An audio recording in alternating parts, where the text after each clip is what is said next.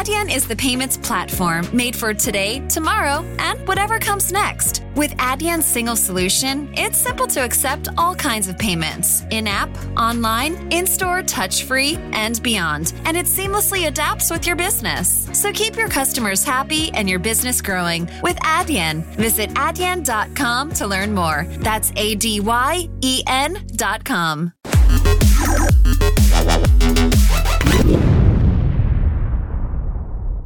Olá a todos, sejam muito bem-vindos ao Onde, Quando e Como Eu Quiser. O meu nome é Mariana Amorim e hoje estou aqui com o Bernardo Afonso, cofundador do Fumaça, membro dos Lotus Fever, produtor musical. Verdade. Bem-vindo, Bernardo. Obrigado, obrigado pelo convite. Fala-me um bocadinho de ti, do teu percurso, conta-me coisas. Ok, então, como já disseste, sou o Bernardo Afonso. Uh, gosto de me caracterizar como músico, engenheiro de som e jornalista. Sei que... Parece que faço muita coisa e depois não faço nada, mas a verdade é que estas são as três profissões que eu faço. Uhum. Uh, e, portanto, sou músico, uh, teclista e componho músicas. Tenho uma banda de rock chamada Lotus Fever. Uh, faço também as bandas sonoras do Fumaça, das séries do Fumaça. Sou engenheiro de som, trato de toda a parte um, de som, de captação, edição, mistura, masterização do Fumaça, mas também faço, como disseste, produção musical. Um, e sou jornalista, desde há, eu estudei comunicação social, na verdade, desisti do curso, uh, portanto tive dois anos na, na Escola Superior de Comunicação Social. Ao fim de dois anos percebi que não era muito bem aquilo que eu queria fazer, não uhum. gostava muito da maneira como o curso estava a ser ensinado, okay. não me revia muito em muitas lógicas do jornalismo, mas paradoxalmente, uns anos depois, não, três, quatro anos depois, uh, fundei o Fumaça com um grupo de amigos, um, na altura porque era o tipo do som, tinha os microfones, sabia mexer com aquilo. Uh, mas rapidamente tornei-me também em jornalista e, portanto, apesar de não, de não fazer as entrevistas do Fumaça, uh, faço tudo o que é, ajudo sempre na preparação, uh, tenho um trabalho de, de, de edição e de fact-checking, uhum. portanto, não costumo estar em primeiro plano do ponto de vista jornalístico, Sim. mas estou no, no background uh, a ajudar os meus colegas. Começava, se calhar, então, pela parte da, da formação. O que é que, o que, é que te uh, fez sair do curso de jornalismo especificamente? Até porque uhum. tu tinhas boas notas. Sim. Tu eras um dos melhores alunos da turma lá na E S C S. É verdade, é verdade. Portanto... É, eu, ou seja, eu acho que uma das coisas que me fez... Eu hoje em dia estou um bocado mais pacificado uh, com essa decisão e com aquele período. Na altura vivia um bocado revoltado com aquilo que estava a passar, por várias razões. A primeira razão, para mim, hoje em dia mais, é, é a principal, eu ia com umas expectativas muito grandes do que seria a faculdade. Que eram? Eu, eu, que era, eu sempre gostei da escola, eu sei que isto não é uma, uma posição não, muito popular, muito mas eu adorava a escola, adorava estudar, e ia com uma expectativa de que a faculdade ou a universidade era um local epá, onde eu ia ter professores que eram inatingíveis intelectualmente, que ia ter coisas complicadíssimas que ia aprender, um, e a verdade é que não foi bem isso que eu, que eu senti. Senti que, por exemplo, havia uma diferença muito grande uh, de tipos de alunos, de preparação dos alunos que estavam no curso, okay. apesar de ser um curso com uma média elevada, eu tinha, eu estou sempre a dizer este, este exemplo, mas eu tinha um, um colega na turma que mal sabia ler, mal sabia ler no sentido em que... De interpretação? Pô, interpretação, interpretar um texto, ler um texto, notava-se que ele tinha dificuldades a ler.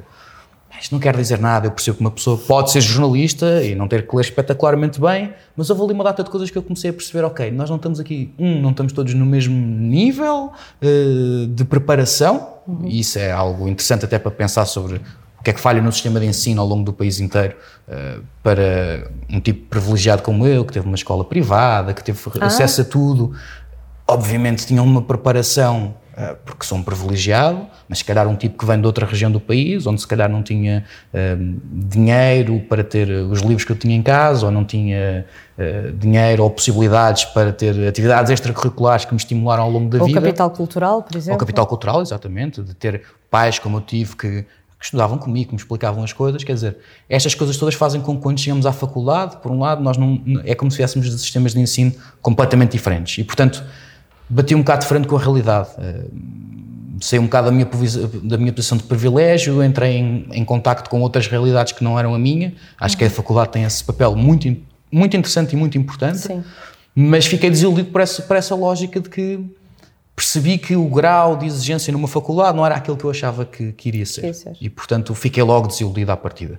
Uh, depois também Tem algumas críticas de especificamente daquela escola, dos professores que, que, que eu tive, tive professores que eu adorei, por exemplo, estou sempre a dizer isto também às pessoas que me conhecem, mas eu tive, tive história com a Maria Inácia Rezola, que foi um privilégio brutal uh, de um professor, uma professora que tive, uh, e eu achava que a faculdade ia ser sempre aquilo, mas não, tinha também uh, professores, e acho que hoje em dia não é nada polémico dizer isto, mas tinha professores, por exemplo, como a Ana Leal, um, que entretanto teve um processo disciplinar na T V I, que teve assim uma data de condutas pouco próprias do ponto de vista jornalístico, e ela dava-nos laboratório de investigação jornalística.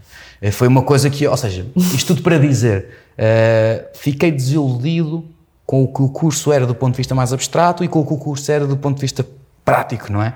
Não, não, não tinha professores que me, em que me revisse assim tanto, os conteúdos lecionados para mim não, não me puxavam assim tanto, então comecei a desviar para o que também estava a fazer na altura, que era, estava a estar jazz no Hot Club, uhum. uh, e comecei cada vez mais a entusiasmar-me pela música, até que chegou um ponto em que eu percebi, será que é jornalismo que eu quero fazer da vida?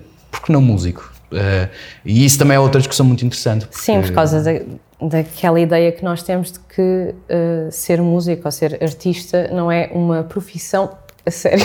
Exatamente, e esse aí diria que quando te falei da revolta que tinha nesse, desse período e que hoje em dia estou mais pacificado, tem mais a ver com isso, porque um, existem imensas, imensas barreiras a tu seres músico ou trabalhares numa área artística. Tu falo músico porque foi a experiência que eu tive, uh, mas a verdade é que eu, que era o aluno certinho, com as boas notas, que sempre cumpri com aquilo que era de mim exigido, não é?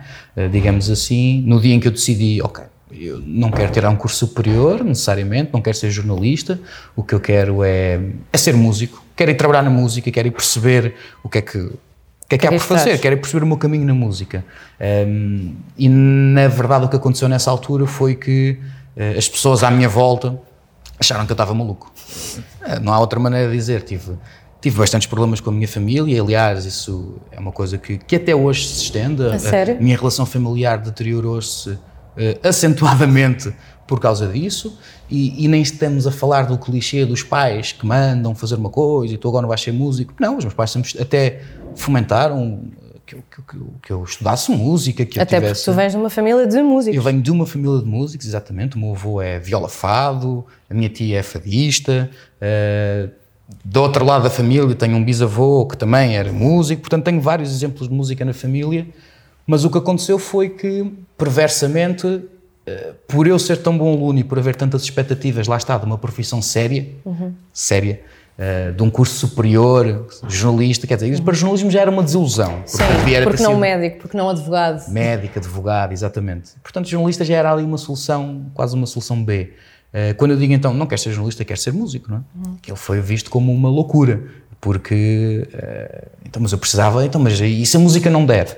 E o argumento que eu usava sempre é isso, o jornalismo não der, não é? Sim. Eu lembro-me perfeitamente que uma das coisas que mais, que durante anos foi uma frase que eu repeti várias vezes na minha cabeça para justificar as decisões que eu tomei de ter deixado o jornalismo e ter ido pela música, foi, eu tive a sorte monumental de ter estado com o Mário Laginha, é, privado, em casa dele, porque o meu professor, eu, eu estudava no conservatório piano, o meu professor piano conhecia o Mário Laginha, e quando soube que eu queria ir para o jazz, antes de estar no Hot Club, portanto uhum. no meu décimo segundo ano, quando eu estava a escolher o que é que iria fazer, sim. lembro-me perfeitamente de, de já estar com estes dilemas de jornalismo, música, e o Mário Laginha disse-me uma frase que eu guardo carinhosamente para o resto da vida, que é, mas eu não tenho a certeza que ser jornalista é mais seguro do que ser músico nos dias correm. Hoje em dia, de certeza absoluta que não é. Exatamente, eu não tenho, eu na altura achei, ok, eu percebo de onde é que ele vem, até percebo, é tudo muito bonito, mas nem eu acreditava assim tanto nessa frase. Hoje em dia acredito profundamente. Um, isto não é dizer que ser músico é fácil, porque não é, de todo. Eu percebo de onde é que vêm as preocupações das pessoas. Uh, o panorama cultural em Portugal, infelizmente, é, está muito, muito, muito atrasado. É preciso uma... é preciso uma perseverança gigante, é preciso uma sorte descomunal, para, sorte essencialmente, para se conseguir ser músico. É preciso uma rede de apoio. É preciso uma rede de apoio forte, é preciso já teres tido um background que te permita ter uh, um grau cultural e de acesso a montes de coisas que nem toda a gente tem. E, portanto, sim, ser músico é difícil, uh, mas a parte que eu não sabia na altura e que aprendi foi ser jornalista é tão ou mais difícil, porque o jornalismo vive... uma fase de precariedade absoluta, Era uma coisa que eu não sabia, não me foi dada a ensinar no curso, eu só descobri isso. Ah, ninguém te disse? Ninguém me disse. Sabes que na primeira, no, no primeiro, numa das primeiras aulas de teoria da notícia uhum. que eu tive na faculdade, a professora perguntou, então quem é que, quem é que daqui está interessado em ser jornalista? E toda a gente, ciências da uhum. comunicação, eu, eu, eu, a levantar. E ela disse, pessoal, para, para muitos de vocês não vai dar. Isso é engraçado. E foi o nosso primeiro dia na faculdade. Isso é, isso é engraçado, mas... Eu, eu não te posso garantir que não me tenham dito isso, se calhar até me disseram, mas o que eu pensei foi, uh, ok, está bem, mas se eu for o melhor aluno do curso, dá, uh, dá. Vou para o Público, vou para o Expresso, vou para um grande jornal e pá, sou jornalista, claro, não é de começar logo a receber um grande salário, mas aquilo sobe. E o que eu aprendi mais tarde é que não, não é nada assim. Não é nada assim ao ponto de termos, e eu conheço, não, não estou a dar um exemplo hipotético, estou a dar um exemplo que conheço, de termos pessoas que trabalham em grandes redações, que ganham prémios importantes de jornalismo e ganham oitocentos euros, não é? E, portanto, eu, houve um período da minha vida, o tal período onde eu desisti da faculdade e tive os tais problemas, em que eu fui trabalhar para um call center e era mais ou menos isso que eu ganhava. Sim. E, portanto, é difícil encaixar que um jornalista... que tem um curso superior, que é bom naquilo que faz, que ainda por cima é premiado, isto os prémios no sentido de é reconhecido, é de facto, não é, não é só bom, é extraordinariamente bom, trabalho numa redação a ganhar oitocentos euros. Não é que, eu não sou até, sou profundamente esquerda e, portanto, custa-me que existam grandes distinções salariais, uhum. mas a verdade é que vivemos nesse mundo e vivendo nesse mundo, eu não sei se a maior parte das pessoas tem a noção do quão explorados a maior parte dos jornalistas são. Não tenho a certeza disso. Aliás, eu aposto que a maior parte das pessoas não sabe. A maior parte das pessoas está convencida que... Eu concordo que, contigo nisso. Ah, pá, um jornalista do Público, do Expresso... Eu estou sempre a ensinar estes dois porque são os órgãos de sim, referência, não é? Sim, sim. Um, eu acho que a maior parte das pessoas está convencida. Não, não, eles recebem bem. Sim. E não, não recebem. Eu acho que a maior parte das pessoas até está convencida que os jornalistas recebem muito melhor do que aquilo que recebem. Exatamente. Até mesmo de um ponto de vista, de, há uma linha direta para, para o governo que paga ao jornalista para... Exato, isso não existe, não é verdade. Um, e o jornalismo, como, não só particularmente nos jornalistas que fazem jornalismo, mas o jornalismo como um todo, sim. atravessa uma fase extremamente difícil e de questionarmos o que é que... como é que isto pode ser sustentável daqui para a frente, não é? Era precisamente para aí que eu queria, que eu queria ir e também ligar aqui um bocadinho com, com o nascimento do Fumaça, que é que o que é que justificou o aparecimento do Fumaça? O que uhum. é que vocês pensaram, ok, há aqui qualquer coisa que está a faltar na forma como fazemos jornalismo em Portugal e vamos tentar fazer isto, uhum. que, que, que buraco é que vocês vieram tentar uh, preencher? Então... Uma coisa que para nós é certa é que quando nós começámos a fazer o Fumaça, nós não sabíamos que íamos fazer jornalismo. Sim, porque primeiro ainda foi ali um podcast. Exatamente. Uh, e na verdade nós continuamos a ser um podcast e, portanto, a resposta que eu te dou quando perguntas uh, que buraco é que viemos ocupar, uh, eu hoje em dia respondo-te claramente dos podcasts em Portugal. Uh, porque uh, aquilo que aconteceu foi que nós éramos uns jovens imberbes que... Um, ouviam podcasts, ouviam o This American Life, ouviam os, os Serials e o Democracy Now. Pá, gostávamos daquilo e na verdade não havia nada em Portugal semelhante. semelhante. Claro que há, claro que há pequeninas coisas e hoje em dia, especialmente nos sim, últimos anos, isto sim, cresceu sim, sim. Uh, exponencialmente, mas na altura nós não, não vimos assim muitas coisas a ser feitas. Sim, porque isto foi, mais, foi em dois mil e dezasseis. Exatamente, certo? dois mil e dezasseis e parecendo que não, estes cinco anos fizeram uma diferença brutal no que é que são os podcasts. Hoje em dia... Qualquer coisinha tem, eu tive uma marca de ultracongelados que tem um podcast, até está um bocado do contrário, parece que até tenho algum medo e penso algumas vezes sobre isso. Se o mercado não estará saturado? Não é um mercado saturado, mas esse não é, às tantas, quase desprestigiante, hum. de uma certa maneira, porque qualquer pessoa tem um podcast e... Na verdade, eu adoro fazer podcasts e acho que há muita gente a fazer bem podcasts e acho que um podcast não é, pode ser, mas não é só, que é o que as pessoas acham, não é só montar dois microfones e ter e tá duas feito. pessoas a falar. Não é só isso, requer preparar. Até pode ser isso, mas para fazer isso, epá, temos de estar ali a fazer qualquer coisa, tem que ter preparação, temos que ter uma ideia, um ângulo, uma... há muita... E não são só pessoas a conversar. E acho que é isso um bocado que temos tentado fazer no Fumaça e que é a nossa evolução, é... Há várias maneiras de fazer isto. Nós fazemos essa tal conversa, mas é uma entrevista que tem preparação, que tem isto e aquilo, mas também fazemos séries, também fazemos reportagens, fazemos outros formatos diferentes e muitos mais formatos haverá por fazer que nós não, não, não é a nossa praia ou não vamos fazer, mas isto para dizer, o podcast eu acho que é mais pertinente do que nunca, tenho medo que haja ainda uma... As pessoas não tenham percebido bem o potencial disto e apesar hum. de haver muitos, o potencial não está a ser verdadeiramente explorado. Em dois mil e dezasseis era exatamente isso que nós pensávamos, mas aí nem sequer tínhamos assim tantos podcasts, que é, isto faz-se lá fora, uh, nos Estados Unidos já tinha... Digo Estados Unidos porque é aquilo que nos é próximo, Sim. quer queiramos, quer não, culturalmente estamos muito próximos do que eles fazem, aquilo que nós ouvíamos, as referências que nós ouvíamos já eram muito fortes, não é? Uhum. E, por exemplo, o caso do This American Life, até é quase uma herança da rádio pública, não é? Da, da grande reportagem da rádio americana, que nós cá temos, mas até isso não é tão forte. Uhum. Um, e o que nós quisemos fazer foi, ah, bora fazer umas entrevistas. Olha, um bocado nessa lógica, de montar dois microfones e, e, e começar a fazer umas entrevistas. Com uma diferença que foi, nós não falámos com as pessoas só porque sim, logo desde o início começámos a perceber, ok, queremos entrevistar pessoas que tenham ideias sobre a sociedade, até daí o nosso slogan durante muito, muito tempo, de queremos falar sobre a sociedade com, com quem, quem quer, quer falar sobre, sobre ela. ela. Uh, e portanto sabíamos que queríamos algumas entrevistas com alguma profundidade, que não fossem coisas de dez minutos e está feito, não, uma hora de entrevista que dê para as pessoas explicarem os, os temas um, e que tivesse bastante preparação e portanto, obviamente ao fim de alguma meia dúzia, dez, quinze, não sei dizer quantas entrevistas que nós fizemos, começámos a perceber que o que nós estamos aqui a fazer é aplicar uma lógica jornalística. Exatamente. Nenhum de nós era jornalista, a não ser a Maria, que tinha tirado o curso de comunicação social, mas nem sequer nunca tinha exercido enquanto jornalista, nunca nenhum de nós tinha trabalhado numa grande redação, não sabíamos nada uh, de jornalismo. Mas a verdade é que começámos uh, um, a fazer um podcast que nós gostaríamos de ouvir, portanto, como não podíamos ouvir, fizemos-lo, em que entrevistávamos pessoas sobre temas que usualmente nós não víamos... Não viam ser tratados. Víamos ser tratados. Principalmente começámos também a perceber que eram sempre questões de direitos humanos, invariavelmente.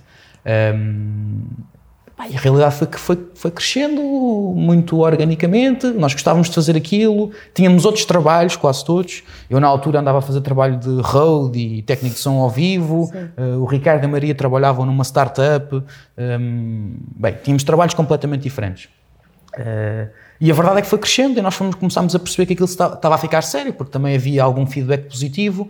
Uh, começámos a querer profissionalizar-nos e a pensar, pô, valeu o momento em que pensámos, Yeah, se calhar isto, se calhar tornávamos isto um órgão de comunicação social, se calhar concorríamos a bolsas de jornalismo e o que aconteceu foi que, de facto, em dois mil e dezoito, espero não me estar a enganar nas datas, mas em dois mil e dezoito fomos financiados pela Open Society Foundations, recebemos uma bolsa para criar uma redação e ter jornalistas a trabalhar no Fumaça profissionalmente, tornarmos-nos um órgão de comunicação social. Entretanto já tinham entrado mais algumas pessoas para a equipa, primeiro voluntariamente, depois a serem pagas.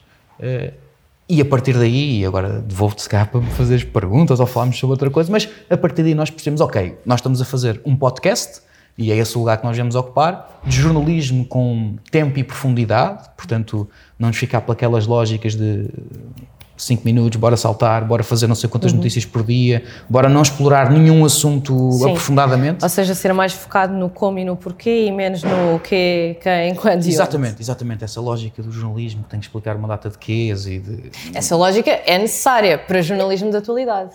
É necessária para jornalismo de atualidade, eu concordo contigo. Uh, ainda assim, eu, eu, eu percebo que o jornalismo de atualidade... As pessoas têm de saber o que é que se passa. Certo. Ainda assim, acho que... Uh, falta alguma profundidade no jornalismo da atualidade. Isso concordo. Eu, por exemplo, eu gostava, eu faço muita força para uh, poder ver o telejornal, mas eu não consigo. Eu, no, nas últimas semanas, tenho tentado insistentemente, e eu sei que tive a ver, não foi o telejornal principal, mas vi na R T P um, que deveria prestar um serviço público e prestem muitas coisas, mas o jornal do meio-dia foi, eu apontei na altura, porque partilhei no, no grupo do Fumaça, uma hora e um quarto. Uma hora e um quarto foi a falar de todas as notícias que se falaram durante uma hora e um quarto de, da pandemia e não foram notícias especialmente relevantes, Sim. não sou negacionista nem nada que se pareça, mas foram, quer dizer, diretos de centros de vacinação a perguntar a pessoas como é que se está a sentir. Isso é irrelevante do ponto de vista jornalístico, não responde a absolutamente nada. Uh, e foi uma hora e um quarto disto e no final houve um espaço para uma única notícia sem ser sobre a pandemia e que foi sobre o quão... Uh, o quão chateada a família real britânica estava, porque houve agora lá aquele escândalo de pedofilia lá com o príncipe e que isto vinha estragar o ano do jubilado da rainha. Eu nem sei quem é que escreveu esta notícia, nem, nem, nem, nem percebo como é que isto é possível, nem percebo qual é que é o critério por trás disto. E, portanto, concordo contigo, é preciso jornalismo uh, de atualidade, que tem que ser mais rápido, que, que não consegue ir em tanta profundidade. Mas ele mas pode ser feito de outra maneira. Pode ser feito de outra maneira, exatamente. exatamente. E, claramente, as televisões, principalmente, não andam aqui a, não andam a pensar verdadeiramente em critérios editoriais que, que esclareçam as pessoas sobre o que se está a passar. Ou ires em direto para um centro de vacinação para perceber como é que uma pessoa se está a sentir, não esclarece ninguém de absolutamente nada. Não, enche grelha. Enche grelha, exatamente. E depois lá está, voltamos à precariedade do jornalismo, porque o que se exige dos jornalistas é que façam cinco, seis, sete peças por dia. Sim.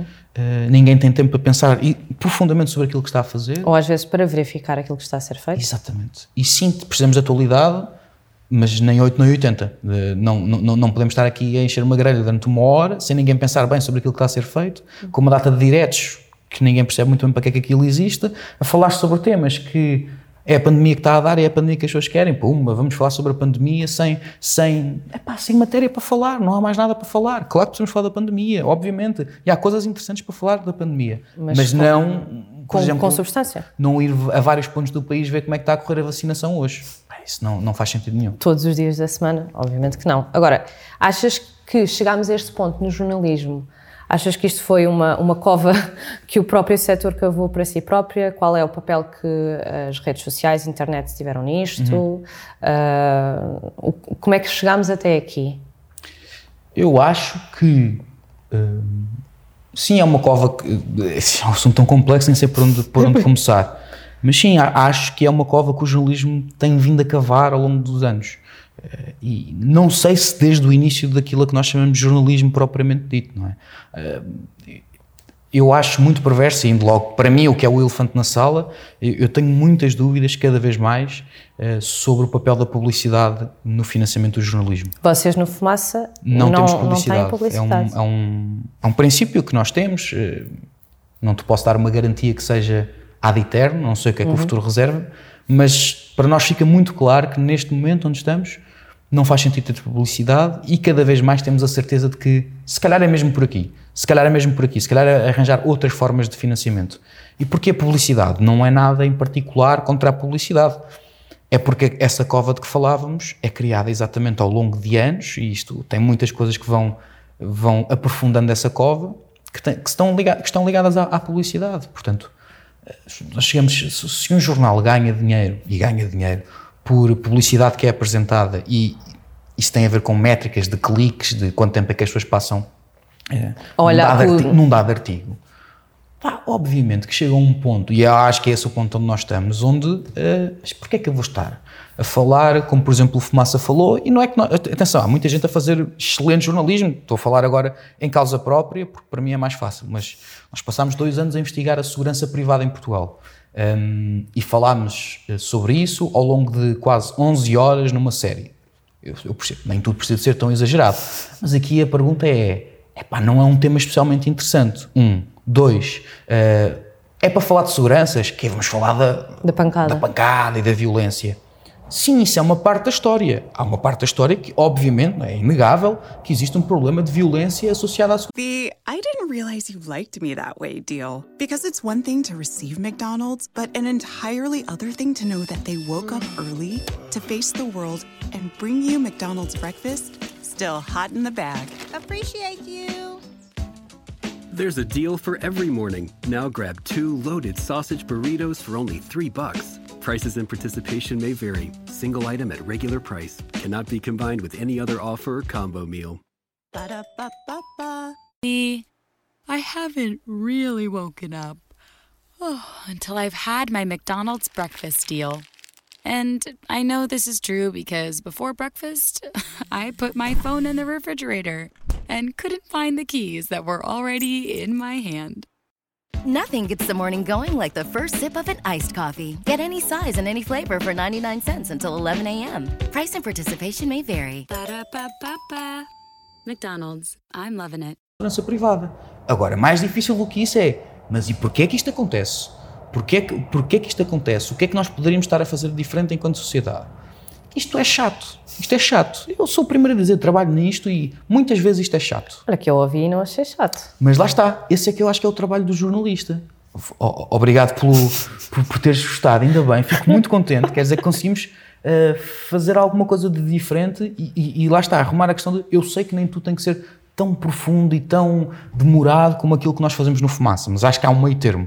E acho que parte do trabalho do jornalista, se não grande parte do trabalho do jornalista, é isto é importante e eu tenho que mostrar às pessoas que isto é importante e, portanto, tenho que arranjar formas de mostrar às pessoas que isto é importante. Hum. Isso é um trabalho do jornalista. Agora, quando os órgãos de comunicação social uh, convencionais, tradicionais, chame-lhe o que quiseres, a maior parte dos órgãos de comunicação os grandes social, grupos de mídia. Os grandes grupos de mídia, são financiados por publicidade e têm a ver com cliques. Todos nós sabemos o que é que é ver uma notícia do Correio da Manhã, que nós até podemos não gostar do Correio da Manhã, podemos não nos rever naquele tipo de jornalismo, mas nós vamos ter que clicar para perceber mais o contexto daquilo, porque aquilo Sim. está feito daquela forma, chamado clickbait, não é? Uhum. E mesmo não seja clickbait, que sobre coisas, sei lá, é fácil falar de... É fácil falar do, do Vieira, ou do Novo Banco, ou do Rendeiro. Ou do, e que são temas, volto a dizer, acho que são excelentes exemplos por isto, que é são temas, para mim, estruturais da nossa, da nossa sociedade, importantíssimos de falar, onde existe imensa matéria para analisar, mas nós ficamos pela espuma dos dias, que é, ficamos ali pelo, é pá, bandidos, pela conversa de café. Isto, se for uma conversa de café, é uma conversa de café, todos nós já dissemos, bandidos, tudo bem, há Sim. cada coisa no seu lugar. O papel do jornalismo acho que não é exatamente dizer, olha-me estes bandidos, e até publicamos aqui uma foto do senhor em pijama, porque Sim. como é um bandido merece uh, estar em pijama com uma foto que foi tirada, presume-se por alguém que tenha estado no processo de detenção, presume-se que tenha dado a alguém, neste caso até se sabe, não a quem diretamente, mas sabe-se Sim. a que órgão de comunicação social, neste caso a T S F, e, nós diz, e a T S F publica, e todos os outros órgãos reproduzem aquilo, e ninguém, porquê? Aqui o meu ponto é, é este, é porquê? Porque é mais, é, é mais imediato, traz mais cliques, gera mais partilhas, publicar a foto do Rendeiro em pijama do que ir perceber, e há muita gente Porque que é que faz. Foi tirada uma foto do Rendeiro em pijama, por exemplo, se isso é legal. Por exemplo, isso é uma questão super interessante e não é tão popular, digamos assim. Sim. Mas o jornalista se calhar pode explicar porque é que aquilo é perverso. E há uns dias há uma pessoa, um comediante que eu até me admiro bastante e que, e que costuma ter um, um, um olhar sobre a sociedade. Eu acho bastante... que sei do que é que estás a falar sim, sim, e sim. também vi e fiquei sim, a sério. Sim. Ah, não tem problema nenhum, porque acho que isto é super uma democracia e isto é exatamente para discutir, mas foi um vídeo do Diogo Batagos sim, sim, do que costuma ter um, um, um olhar muito perspicaz sobre a sociedade que eu costumo rever. Senti-me profundamente desconfortável a ver um vídeo dele porque pensei... Eu percebo de onde é que tu vens, Sim. mas eu gostava de mais alguma elevação a fazer piadas. É, certamente, para mim não, não é que não se possa fazer piadas, o que quiseres. Agora, o que ele estava a criticar era outras pessoas que disseram que aquilo era, não se fazia. Sim. E ele interpretou aquilo como uma proteção de alguém que é... Que não tem o direito a ser protegido. Sim, ou... Há uma reverência até para alguém que é... Que Essa é, reverência existe. A nossa reverência, reverência existe, para com os ricos é grande. Mas eu tenho muitas dúvidas que, sei lá, um tipo como o Daniel Oliveira, que foi uma das pessoas que ele mostrou, que tem alguma reverência para com o Rendeiro, quando diz que é inadmissível ter-se mostrado uma foto daquele indivíduo. Pá, porque há um grau acima. É, não é por um tipo ser, e aqui, perdoem uma expressão, conversa de café, uh, por ser um bandido, não é? Eu considero um bandido. Sim. Ele não, não deixa de ter direitos, atenção, e acho que isso é que é a sociedade democrática, é termos elevação para perceber que sim, eu sou um ser humano falível e que tenho uma data de preconceitos e que, é pá, é um bandido, mas quando ligamos o chip jornalismo uhum. e quando ligamos o chip, ou o chip, não só jornalismo, mas não, vamos discutir a sério de, do uhum. ponto de vista legal, democrático, de direitos, quer dizer, aquilo é inadmissível. Voltando isto a dar uma grande volta Sim. para dizer o seguinte, que é, é muito mais fácil estar a reproduzir aquela foto ao limite, porque vamos carregar, vamos ver, vamos mostrar aos amigos, vamos mandar, do que se calhar uma peça que explica, como estavas a dizer, ou porque é que aquilo representa um grave atentado ao direito de um, de um cidadão, ou porque é que um cidadão, apesar de ser um, um, uma pessoa que cometeu crimes, apesar de ser um, pode ser condenado, pode ser o que quiser, continua a ter direitos, uhum. continua a ter direitos, por mais que isso nos custe emocionalmente, continua a ter direitos, isso tem que ser explicado, um, e para além disto tudo, se calhar vamos perceber o que é que se passou no, no, no caso do Rendeiro, se calhar vamos perceber como é que, onde é que a justiça falhou, onde é que o sistema financeiro falhou, um, e isso é chato, isso não é tão partilhável, isso não é tão não. clicável, eu percebo. E acabando o argumento, voltamos então à nossa querida publicidade, que é, a publicidade não quer saber da qualidade do jornalismo para nada. Não quer saber da qualidade. Não, não, as métricas não são essas. Não é se uma peça veio reduzir o nível de entropia de alguém do que, do que os rodeia. Não, não, não é isso, ou se a peça contextualiza. A métrica seja, é quantas pessoas tiveram quanto tempo a olhar para esta página. Exatamente. E, portanto, sim, eu acho que temos um problema grande com a publicidade, temos um problema grande com o modelo de financiamento, porque, atenção, eu percebo, pois o problema é... E é o que muitas vezes as pessoas dizem, ok, tiras a publicidade, então como é que vamos financiar isto? Porque, porque é de facto complicado. Por um lado, nós temos profissionais que, que, que estão a cumprir, ou que deviam estar a cumprir um, uma função importante até do ponto de vista democrático. Exatamente. E, portanto, precisam ser pagos para fazer o seu trabalho e, e qualquer pessoa que trabalhe precisa de ser paga e Exatamente. Paga com dignidade e com direitos laborais. Portanto, por um lado, os jornalistas precisam de ser pagos. Por outro lado, eu tenho uma visão que acho que vocês no, no Fumaça até partiram, que é a informação não devia ser um privilégio uh, cercado por paywalls. Exatamente. Só para quem pode pagar. Informação de qualidade bem Tal tratada qual. Não qual. Devia ser um privilégio. Como é que nós conseguimos conciliar estas duas coisas? Essa pergunta eu acho extremamente interessante, porque temos então as paywalls, não é? Vamos vedar os nossos conteúdos, vedando os nossos conteúdos as pessoas então vão pagar por, por, pela informação. Bem, o que isto faz é, sim, há pessoas que vão de facto pagar por essa informação. Quem pode? Mas é quem pode.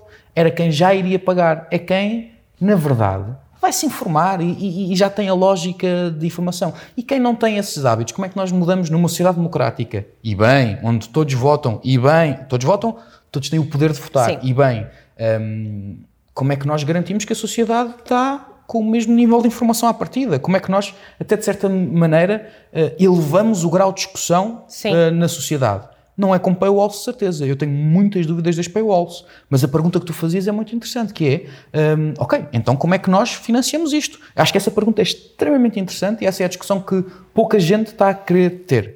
Eu não tenho nenhuma resposta, pois, nem eu, ninguém terá. Eu já vejo pessoal a começar a ter esta conversa. Eu acho é que ainda ninguém chegou a nenhuma conclusão. Exatamente, porque... Um, é muito complexa, se calhar obriga-nos a rever muitas coisas da, da, da vida, que, da sociedade que nos rodeia, do mundo em que, no qual estamos inseridos, não é só Portugal.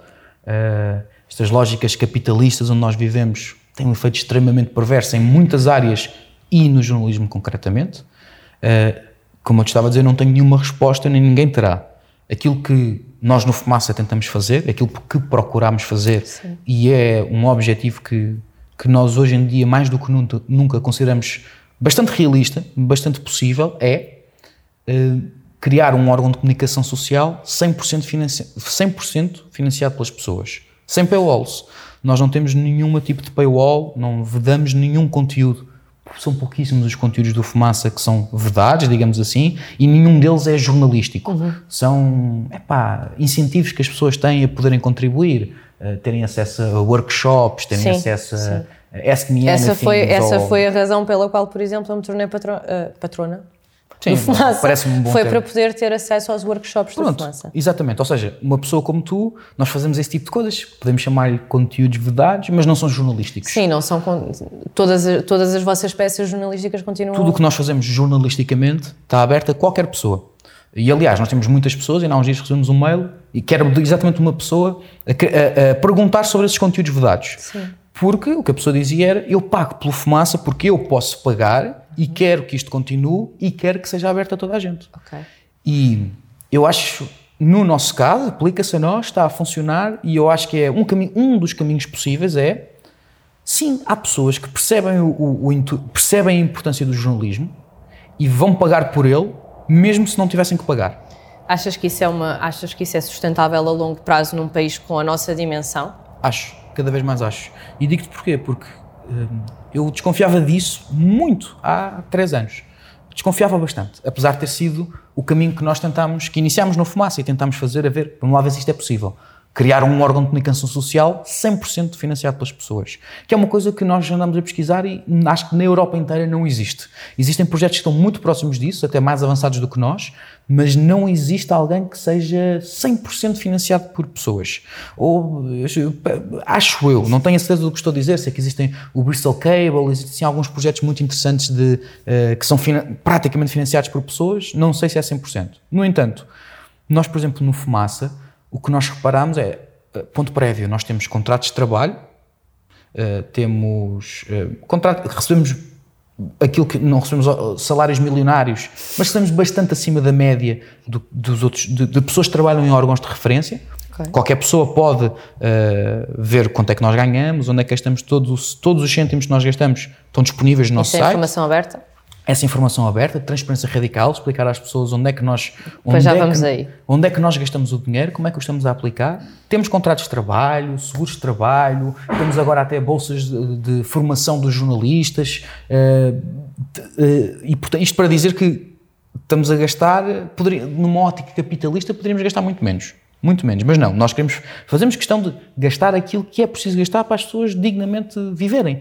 Temos aumentos salariais, temos todo, tudo aquilo que nós gostaríamos de ver refletido na sociedade. Uhum. E dizemos às pessoas o seguinte, que é, nós vamos ter todos os conteúdos abertos, o que vocês vão ganhar por serem patronos do Fumaça é muito pouco, é muito pouco. É saber que estão a ajudar um projeto. É saber que estão a ajudar um projeto. E o que aconteceu foi que, três anos depois de nós lançarmos este, as bases para isto acontecer, nós neste momento somos sensivelmente cinquenta por cento financiado pelas pessoas. cinquenta por cento. Um, as perspectivas que nós temos de crescimento, porque temos vários... Porque sabemos como é que convertemos as pessoas, como é que as pessoas uh, pagam, quantas pessoas é que ficam, temos estas métricas todas e, como é, é uma previsão, não há uma certeza, mas a nossa previsão é que com os trabalhos que temos em carteira a serem preparados para ser lançados, uh, com, portanto, o Fumaça a crescer ainda mais a nível de público que atinge, uhum. É muito provável que nós, no final de dois mil e vinte e três, portanto, daqui a dois anos, sensivelmente, uh, possamos ser, se não for cem por cento, é praticamente cem por cento financiado pelas pessoas. É um objetivo muito concreto. Não, não, não, uh, as pessoas no nosso site podem ver as nossas taxas de crescimento, como é que nós temos este plano, mas sim, é possível ter uma redação, neste caso, de sete pessoas a trabalhar a tempo inteiro. Na verdade, nós agora até somos oito, porque há uma pessoa que não trabalha a tempo inteiro, mas faz a parte de contabilidade e da administração, assim, a parte mais chata, digamos assim, uh, uh, por nós. Sim. E a, a verdade é que é possível uh, financiar jornalismo uh, sem recorrer à publicidade, uh, idealmente sem recorrer a bolsas de jornalismo. Isso é outra questão muito interessante, que é, podem-nos acusar, ah, mas vocês para chegarem aí tiveram que ter bolsas de jornalismo. Sim. Certo, isso é uma questão bastante interessante, que é, nós, ainda assim, enquanto sociedade, nós temos foi que rever... Ou seja, foi preciso um capital inicial. É preciso um capital inicial, e isso é extremamente interessante. Mas, indo por partes, se é possível eventualmente criar algum, um órgão de comunicação social uh, que não vai, pela, lá está, pelos cliques ou pelas coisas que são populares, partilháveis, uh, não, é, nós não vamos por aí. É possível criar esse órgão de comunicação social e ser financiado só pelas pessoas, sem publicidade, tudo aberto? É, é possível. É perfeitamente possível. E se houvesse mais pessoas a tentar isso, hum, se calhar estávamos a mudar aqui um bocado a lógica de, das coisas.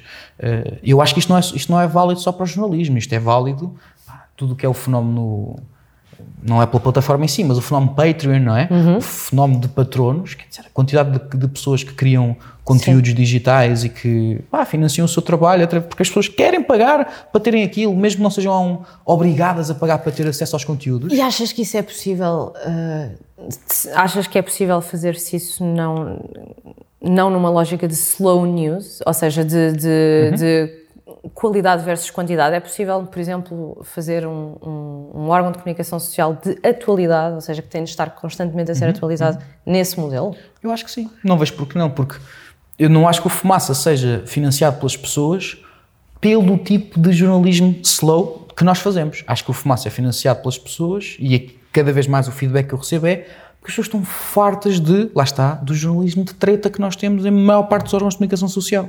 Porque há muita gente que está farta daquele tipo de jornalismo e não sabe para onde é que se há de virar. Quer ser informada, quer se informar, quer, quer, quer ter acesso a coisas que sejam bem feitas.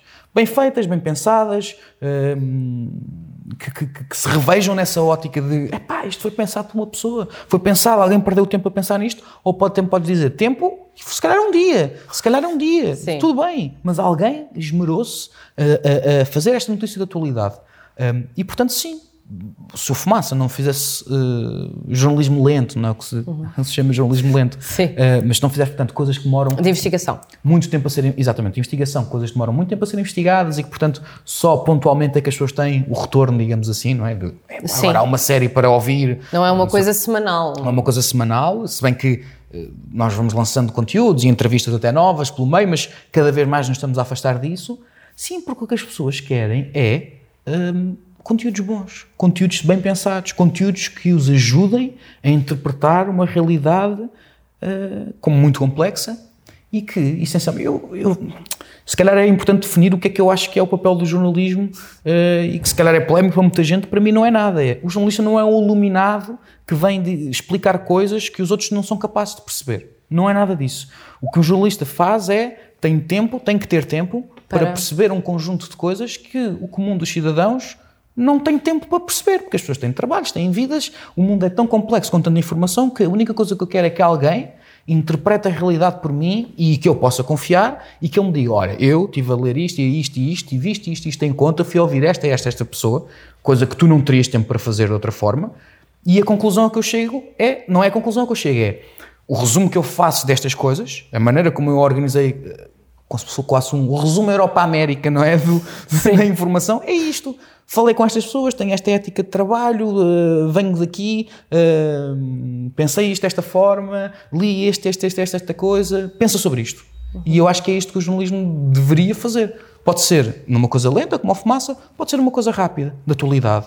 Pá, a notícia do dia é esta. Certo, eu enquanto jornalista fui falar com esta pessoa e com esta pessoa e com esta pessoa, tive isto, isto, isto em equação e ao final do dia o que eu te apresento é isto. Sim, mas não vejo porque, porque há, muita gente haveria de contribuir para esse jornalismo, sem dúvida nenhuma. Sem dúvida nenhuma.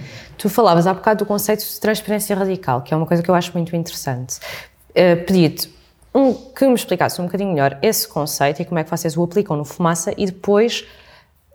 Uh, quando vocês falam de transparência radical no Fumaça, vocês falam de transparência quase que em oposição do conceito de imparcialidade jornalística. Vocês, uhum. uh, eu estou a parafrasear, que é na impossibilidade da imparcialidade jornalística escolhemos a abordagem da transparência radical. Exatamente.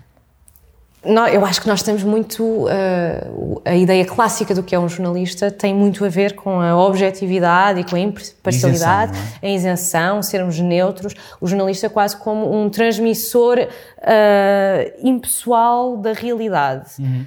Isto é possível? Não, não é possível. Eu também acho que não, mas acho que, que explicares é... porquê. Sim, sim, não é de todo possível. Acho que uma das grandes uh, mentiras que é a miúdo difundida sobre o jornalismo é a questão da isenção. O código deontológico do jornalista não diz uma única vez a palavra isenção. Uma única vez. Uma única vez. Eu tenho na carteira, são dez pontinhos. Andas com, com, com o código deontológico na carteira? Uma, portanto, o código deontológico do jornalismo... Como o João Ferreira tinha a Constituição de Bolso, exatamente, tu tens um código deontológico do jornalista. A, a Constituição ainda é um documento relativamente grande. Sim. É, o código é, deontológico dos jornalistas é super pequeno, é um, é um mini panfleto do sindicato, é uma coisa super... pequenina, é muito... O código dos jornalistas lê-se em menos de um minuto. Okay. É super pequeno. Nunca fala em isenção. Nunca fala em isenção. Porquê? É completamente impossível, não só é impossível, como é hipócrita e enganador, isto é a minha opinião, dizer-se que, epá, eu sou isento, eu sou isento a ver este assunto. Eu não eu tenho isento. opiniões, eu não tenho eu uma não experiência tenho de vida. Não é verdade. O que não quer dizer que tu não possas fazer um compromisso de, epá, eu estou a tentar ser o mais... se quiseres, objetivo possível. Uhum. Isso aí eu concordo, percebo. É esse o compromisso que um jornalista faz. Apesar de eu ter as minhas opiniões, um, eu estou a tentar guardá-las ao máximo, eu estou a tentar não ser deixar justo. que elas, que elas turvem o meu discernimento. Eu estou a tentar ser justo para pessoas, para lados, ângulos que eu não concordo, mas, mas isso não é dizeres que estás a ser um ser superior, não é? Que é o que se, as pessoas acham que o jornalista é e que a maior parte dos jornalistas assume esse papel de... Portanto, eu agora vou falar do ponto de vista jornalístico, isento e tal. Uhum.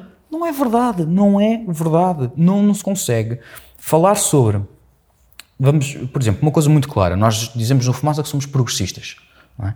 Isso é um posicionamento político. Isto é um posicionamento político. Mas é um posicionamento político que nós consideramos bastante justo dizermos ao que é que vimos, que é... Nós temos pessoas... De, a maior parte das pessoas do Fumaça são de esquerda, de diferentes esquerdas até, uhum. se quisermos. Mas temos, por exemplo, o Nuno, que é assumidamente uma pessoa de direita, assume-se como um liberal. Um, mas há uma coisa que é transversal no nosso jornalismo, e é por isso que escolhemos os temas que escolhemos, é todos nós somos progressistas, todos nós acreditamos na defesa acérrima dos direitos humanos, e, portanto, se há um ângulo que nós temos que anunciar às pessoas à partida do que é o Fumaça é, nós vamos falar sobre temas relacionados com direitos humanos. É óbvio, isto é um ângulo.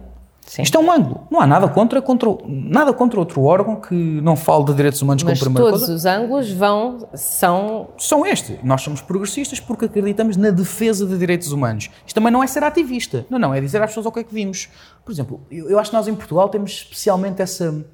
essa esse tique de dizer que epá, os órgãos de comunicação social são aqui imparciais, não é? Isentos. Quer dizer, vamos mais uma vez para a realidade americana e uhum. os órgãos uh, uh, dizem... em que candidato presidencial é que apoiam. Eu não sei se precisamos ir tão longe quanto apoiar um candidato presidencial ou seja o que for, mas tem muito, tem muito menos pudor em dizer nós temos um viés, nós temos um ângulo, este é o nosso posicionamento. Uhum. Em defesa disso, eu acho que em Portugal há, o, há outro órgão que quebra um bocado com esta lógica e que eu acho bastante interessante, que é o Observador. E, e, e, e com muitas coisas que eu discordo, muitas coisas que eu discordo do Observador e tem muitas críticas a, ser, a serem feitas, essa para mim é um elogio que deve ser feito. Não estão com grandes hipocrisias de eles dizem o que é que vem. E isso é super eles honesto. Eles assumem-se de forma, ora está, transparente. E eu, que não escondo ninguém, sou uma pessoa profundamente de esquerda, Uh, de repente leio um órgão de comunicação social como o Observador, que tem um posicionamento, olha lá está, mais liberal, mais de posicionamento uhum. um, po- um pouco mais de direita, dá-me gosto de ler de repente aquilo. Não é para eu ser de esquerda e para eu ser de direita que eu não vou ler aquilo e retirar alguma informação daquilo. Não, não, até vou tirar mais. Eu sei de onde é que eles vêm, sei qual é o ângulo deles e até interpreto e compreendo melhor. Tendo em conta esse viés. Tendo em conta isso. Exatamente, isso é uma informação importantíssima para eu poder analisar as notícias. Porque lá está, se não caímos naquela coisa que eu estava a falar há bocado, que é o jornalista é um ser superior que compreende a realidade de uma maneira diferente, é um crânio um intelectual que o comum dos mortais não percebe o que ele está a pensar. Uh, isso não é verdade. O jornalista é um comum do mortal, é apenas um cidadão como os outros, uhum. que se dedica o seu tempo a compreender algumas realidades. E, e que os outros não têm tempo para ir compreender a fundo. E que depois diz, olha, eu sou esta pessoa, vim daqui, tenho este pensamento, claro que não é estar aqui, as pessoas não, nunca vão saber tudo aquilo que eu penso, mas é, é importante eu fazer um disclaimer à partida de... Olha, qual é o meu posicionamento? Exato, por isso é que para mim não tem problema nenhum eu ser jornalista e dizer, sim, sou um tipo de esquerda, um, que acredito em direitos humanos, sou, uh, acredito uh, em valores progressistas, uh, e isso aí contextualiza as pessoas sobre aquilo que eu eventualmente vou escrever. Atenção, isto não invalida, volto a dizer, que eu não tenha um código deontológico para cumprir. Sim, um método. Um método uh, e que não pense muitas e muitas vezes sobre, calma, isto é o meu eu, lá está, porque como estávamos a falar, é, é o meu eu de café, ou é Sim. o meu, não é? O, eu, na, eu na intimidade, isto sou eu na intimidade a falar, não é? Tenho que pôr aqui... Tenho que pôr aqui... Ou seja, haver a barreira entre o Bernardo Afonso, cidadão com opiniões, e a, e a barreira Bernardo Afonso, jornalista, que está a cumprir um papel. Exatamente, profissional, que sabe muito bem que tem que ter uma data de mecanismos que, que atenuem a personalidade dele, atenuem as opiniões. Uhum. E isso sim, isso treina-se. Até porque uma das coisas que tu tinhas dito era que, que achavas que não conseguias ser jornalista. Eu estive a ler uhum. uma das pouquíssimas entrevistas que tu alguma vez deste ao Jornal de Negócios em dois mil e dezassete... Uhum. Que, sim, que, que uh, não podias ser jornalista porque tinhas muitas opiniões. Exatamente. Bem, tenho que te dizer que eu, quando é essa entrevista e hoje, entre essa entrevista e hoje, obviamente já não deve ser a mesma pessoa. Profundamente diferente, profundamente diferente. Um, e eu, eu continuo, ou seja, eu tinha uma visão, lá está, eu vinha dessa visão do jornalista. Aquilo que me venderam do jornalismo foi, é uh, pá, sim, tens de ser muito regrado. Tens de ser uma tela em branco. Exatamente, tens de ter uma tela em branco. Uh, eu hoje em dia percebo que, um, por um lado, não tens de ter essa tela em branco, depois também me apercebi uh, que com a idade ganhei alguma uh, capacidade de, de me, não de me moderar, mas de perceber, ok, isto é a minha opinião, não há nenhum problema com isso, bora perceber a opinião dos outros. Uhum. Uh, e se calhar era uma coisa que eu não estava muito pacificado nessa altura. Não estava de, de todo pacificado com isso, até pela minha, aí sim, pela minha vida pessoal, de, pela minha experiência, ainda estava numa profunda fase de afirmação, uhum. de me querer afirmar e de achar que, portanto, alguma coisa que fosse negar isso, era um... não, não me estava era a afirmar. Negar a tua identidade. Era negar a minha identidade. Sim. Hoje em dia estou mais pacificado com isso, sim, tenho as minhas opiniões, tenho as minhas opiniões e cada vez até tenho menos vergonha de as transmitir, uhum. um, o que não quer dizer que não possa ter... Uh, e paradoxalmente eu no Fumaça até sou bastante chato com isso, que é fazer, pôr, pôr o papel de advogado do diabo. E se? E se? E se eu estiver profundamente enganado? E acho que essa é uma, uma grande pergunta que um jornalista deve fazer vezes sem conta. E se e eu estiver eu... profundamente enganado? Pá, e se isto acontecer? Eu, se eu estiver a ver as coisas completamente erradas? Um, e lá está, é um treino que se tem. É um treino que se tem. Portanto, esta, esta impossibilidade que vocês veem da, da, da isenção absoluta leva-os à transparência radical que se pratica. Exatamente, como? Esqueci-me de falar da transparência radical. Então, temos essa vertente que estamos aqui a falar, que é, nós temos de dizer o que é que vimos. E como já temos a falar extensamente, nós dizemos o que é que vimos. Estatuto editorial, temos claro. Temos o estatuto editorial claro, temos, dizemos que somos progressistas à cabeça, que somos dissidentes, e isto do dissidente não é só uma palavra de circunstância, é porque nós discordamos profundamente da maneira como o jornalismo se faz, discordamos profundamente da maneira como os temas são abordados, a maior parte das vezes, e queremos vir dar uma espécie de pedrada no charco de, atenção, isto podia estar a ser tratado, as coisas podem ser tratadas de outra maneira. Okay. E, portanto, isso é muito claro. Uh, e também, depois, e agora entrando na segunda parte, o que para mim quer dizer transparência radical, acredito que para a maior parte das pessoas no Fumaça também, e que tem a ver com a questão de como é que nós nos gerimos, como é que... E, e já falámos brevemente sobre isso, não é?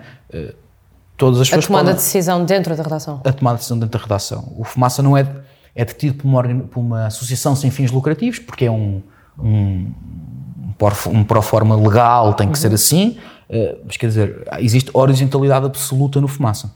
Um, toda a gente, como já disse, tem contratos de trabalho. Dois, uh, toda a gente ganha o mesmo.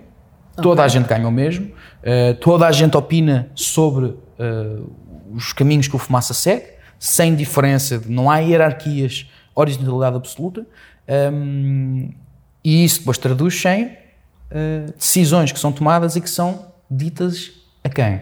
Às pessoas que nos seguem, às pessoas que nos apoiam, e não só às pessoas que nos apoiam, às pessoas que não nos apoiam. Qualquer pessoa pode ir ao nosso site e ver Uh, uma data de comunicados sobre coisas que nos aconteceram e que se calhar a maior parte das pessoas não, sabia que não, ou não sabia o que aconteceu ou noutros sítios não diria, como por exemplo um, epá, nós acabamos, quando acabámos parcerias, projetos, nós fazemos um comunicado, explicamos como porque, porque, porque, a inspeção periódica como a inspeção periódica, exatamente, explicamos o porque é que acabou, porque é que acabou, quais foram as razões que levaram àquilo, e se calhar até é desconfortável para muita gente, uhum. não neste caso, mas noutros casos que já tivemos mais antigos, causou bastante desconforto nós publicarmos a razão pela qual a parceria tinha acabado, mas nós lamentamos, nós temos um, um compromisso com as pessoas de, as pessoas têm, não há aqui, não há aqui, lá está mais umas decisões que nós guardamos para nós jornalistas, ou aqui nem é jornalistas, vá, gestores de um projeto e que as pessoas não podem saber o que é que se passou, não, não, não, as pessoas querem saber o que é que se passou. Até porque são as pessoas que estão a meter o dinheiro e portanto têm esse direito. Exatamente, e portanto, também é outra coisa que é, cada vez mais as pessoas elogiam essa posição, e eu acredito mesmo nisso, que se calhar se a maior parte dos órgãos de comunicação social tentasse, tentasse isso, uh, era uma prova de confiança brutal. Tentar, que achas, é... achas que a comunicação social em Portugal não é transparente? Acho que não é transparente. Eu percebo a tua pergunta uh, irónica, irónica uhum. mas sim, não é transparente. Não é transparente, de todo. Primeiro pela questão que nós estávamos a falar logo no início, que é, a maior parte das pessoas não sabe quanto é que um jornalista ganha. Todas as pessoas que querem saber quanto é que eu ganho, vão ao site do Fumaça, está lá. Uh, todas as pessoas que querem saber quantos cabos de jack é que eu comprei para o Fumaça, vão ao site do Fumaça e está lá qual é que eu comprei, a marca, o valor, a loja, uh, e portanto nós temos todos os nossos orçamentos perfeitamente públicos, e isto traz uh, uma sensação de confiança brutal a quem nos lê. Ou seja, repara como, nós nem estamos a falar de critérios deontológicos, jornalísticos, Sim. não é? Nem sequer estamos a falar propriamente de matéria jornalística que estamos a trabalhar, Sim. mas o que acontece é que as pessoas percebem, ok, alguém que nos dá, porque sim, porque está aqui para ver, é tão transparente a este ponto de mostrar como, como é que receberam dinheiro, ver os contratos, não é? Que é uma uhum. coisa que nos acusam muito, é, recebem dinheiro do, do Jorge Soros. Amigos, tipo... O contrato está lá. O contrato está lá, sim. com as assinaturas, então podem dizer que alguém me liga a, a, a obrigar-me a fazer coisas, isso não, não é real, por quem ler o contrato. O dinheiro é dado a fundo perdido e não seria, se assim não fosse, se nós não tivéssemos essa independência, não nos davam tanto dinheiro depois disso, e diversas organizações. Houve várias bolsas de jornalismo que nós ganhámos, e não foi só da Open Society Foundations. Toda a gente pode ver os contratos, toda a gente pode ver exatamente onde é que nós gastámos o dinheiro. E, portanto, isto transmite uma, uma relação de confiança com as pessoas. É o elogio que nos fazem muitas vezes, é mesmo pessoas que até não apoiam Fumaça ou que seguem assim por alto, amigos meus, é ah, pois, é pá, brutal aquela coisa do vocês publicarem o orçamento. Eu, eu acho que tem um quê de voyeurismo, mas, mas ainda assim é, é uma pedrada no charco no sentido das pessoas têm. Porra, a desconfiança que eu tenho, isto, acho que a maioria das pessoas tem esta desconfiança, com os órgãos de comunicação social. Portanto, achas que podia ser uma forma de combater a falta de credibilidade que se está a assistir agora no jornalismo, a, a restabelecer relações de confiança entre o público e os jornalistas? Sem dúvida. Não é a única coisa, certamente. Mas era, era uma maneira engraçada de tentar fazer a coisa. Aliás, nós tentamos fazer isto e é, de facto, uma das, um dos pilares fundamentais da, dessa relação de confiança que nós temos com as pessoas que nos ouvem.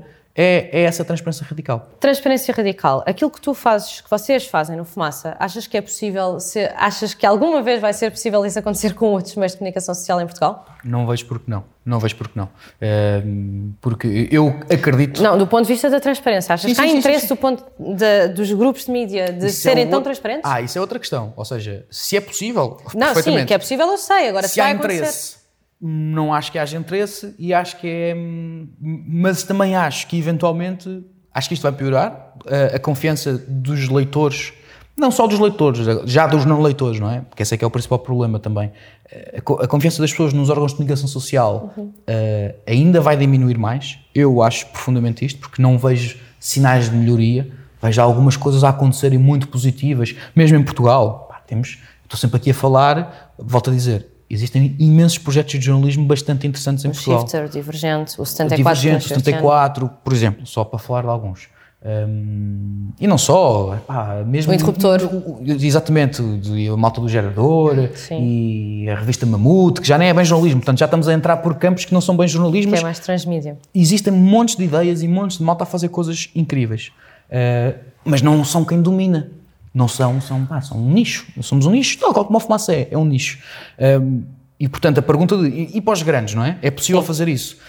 Pá, eu sou daqueles que eu quero acreditar que um, existirão agendas ocultas, certamente, nos órgãos de comunicação social grandes. Sim, até porque se é permitido que um órgão de comunicação não dê lucro numa sociedade capitalista é porque há qualquer coisa para além do dinheiro que está em jogo. Exatamente. E, portanto, um, eu acredito... Ao mesmo tempo que eu sei que existem agendas ocultas, também quero acreditar, e acredito mesmo nisto, a maior parte das pessoas que estão no jornalismo têm intenções boas. Sim, sim, eu também acredito e, nisso. Portanto, não, não acho que seja tudo preto no branco, não é? Não sim. é tudo assim tão maniqueísta. Pois, por isso é que é tão complicado. Exatamente, mas portanto, o que eu acho que vai acontecer, e se calhar isto não é, uma opini- não é uma opinião popular, ou pelo menos é uma opinião profundamente pessimista, pessimista. Mas, ao, mas ao mesmo tempo otimista, que é, eu acho que nós vamos dar a volta. Isto é a minha parte otimista. Eu acho que nós vamos ser confrontados, vamos ser obrigados, vamos ser enquanto sociedade, vamos ser obrigados a pensar de facto este problema e a dar uma volta gigante ao que é o jornalismo. E não só o jornalismo, mas à informação como um todo. Um, o que eu acho, e esta é a minha parte pessimista, é que nós ainda não atingimos o fundo. Acho que vai piorar. Acho que vai piorar drasticamente. Acho que uh, ainda não, ainda não chegámos verdadeiramente. Estamos a começar a ver o que é que vai ser o fundo do fundo. Um, e pronto, isto gera problema é, é... Falando do fundo do fundo, uh, debates das legislativas ah, uh, o que é que estás a achar uh, da, da cobertura mediática? Uh, nós estamos a gravar isto a meio de janeiro. Exato. Temos eleições a dia trinta, estamos agora em pleno processo de debates televisivos. O que é que te está a parecer esta cobertura mediática? Os, os mídias estão a funcionar aqui enquanto quarto poder, a toda a força, promovendo a, a democracia? Ou não?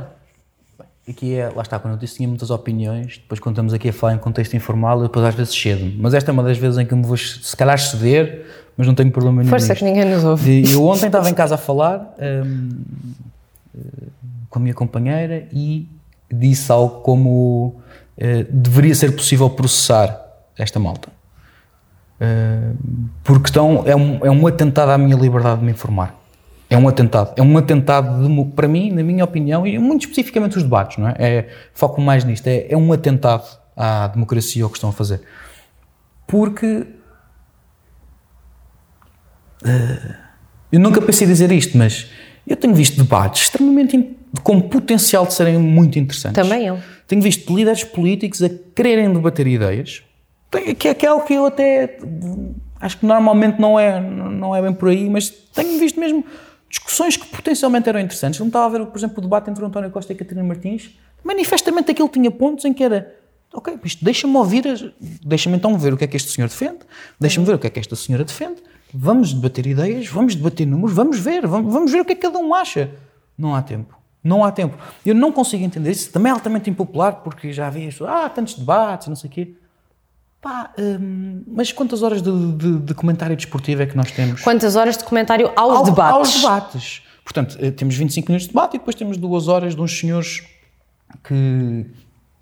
especialistas, lá está, os jornalistas iluminados que sabem tudo, que nos vão dizer então o que é que acabamos de pensar daquilo. Eu não consigo ver coisa mais...